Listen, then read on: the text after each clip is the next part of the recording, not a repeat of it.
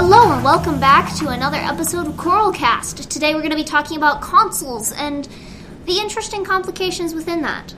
So yeah, let's talk about consoles and the mediums which are in. Should Nintendo make a new 3DS? I say no because I, haven't bought the actual 3DS because honestly, the more they update it, the less likely I am to buy it. Because when I buy the brand newest one, I know like oh man, two years is just going to get updated again. That is true. Everyone I've ever known who has had a 3DS has always said that the three dimensional part has always irritated their eyes. Oh That's yeah. why I, I, don't- I just don't use it. The only thing that I noted about the 3DS was it had like 3D rigs inside of the video game. Like uh, the 3D style of animation, not the actual 3D you put on the two Yeah. tone glasses. I don't buy that. What has been the, the most defining um, console release of this of this generation? The Oh. one that has revolutionized the gaming industry. Like our generation? Yeah, the last 20, 10 years. the Xbox, the Nintendo, the PS, the computer. It's a bit off topic, but I would say uh, computer. The computer. Like, uh, obviously, a computer isn't a console. But uh, recently, or I don't know how recent it is actually, they've released new cards, which are actually amazingly inexpensive and Yeah, amazingly powerful. And so those games that you remember hearing, like you need a twelve thousand dollar computer just to play, can now be played for six hundred dollars. I also see that there's some like mild like duality to it because uh, I grew up with a PS2, but there's one thing I always noticed that as long as there's one console, there's another console in hot competition very similar to it, and you and there are some games individual to only that console. So um, the only one that I can think of that's off the top of my head is um, Xbox and PlayStation, whatever number, and they just seem rather equal and fight, but they're. Um, if we're talking about consoles that defined a generation, we could go with that genre of machinery. like handheld, big screen. Oh, and then handhelds. I think in that respect, Nintendo has. Dominated.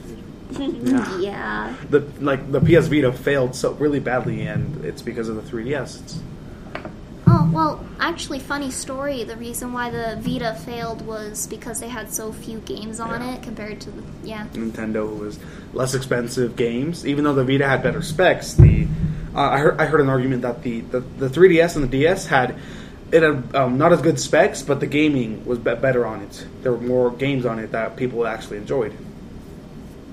Yeah.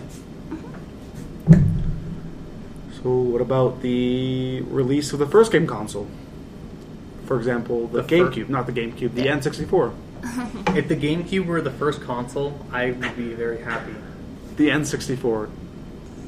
That ch- did that modernize anything, or did that change Well, anything? I think that that very slowly marked the end of the arcade era because people could start bringing their games home rather than going out and playing them. Personally, I never uh, played the very first console. I did play a uh, Nintendo 64 though. Uh, looking in the past, you can see a lot of new, innovative designs for controllers. The Nintendo 64 was certainly certainly had an, uh, an innovative controller. I don't know why they decided to have three handles, but it certainly made it interesting and very very difficult to play. I think that was the GameCube, Austin. No, no, no. That was the 64. The GameCube was a regular modern. the. N64 had that, that little square controller that was. No, This no, is that what I was see. the uh, the first console. The, the 64 had the Did it? and the, the, three, Oh, I the, never the played these. GameCube is just literally just a cube. It's not a rectangular prism. And meanwhile, that like two handle, two analog stick, and two button pads formula. Just Still it sticks around. here. The Xbox, the Vita, anything. If it if it's a gaming, it has those. Even on computers, it has the WASD. Is it? Yeah. There's some WASD. standard to gaming that they stick to. How about future controller designs? I remember uh, growing up, I actually had a Xbox, an original Xbox, and that's pretty much all I was allowed to play. I remember when the bumpers came out, that was like a whole new concept. Who could have thought of a bumper? like, why wasn't this thought of sooner? What do you think might happen in the future controllers? Well, we saw the um, like the Wii, which was 2007, exactly uh, 10 years ago. 10 years ago, guys. Wow. It's been a while. It's been a, a decade. Since and it had no cables. It was auto, it was just that was revolutionary at the time. But now we have things like the Kinect from five years five years ago. Wow, Oh. four or five. We're getting old, guys. Um, but no, um, where you don't even need a controller. It uses your body. You can control the games with your body.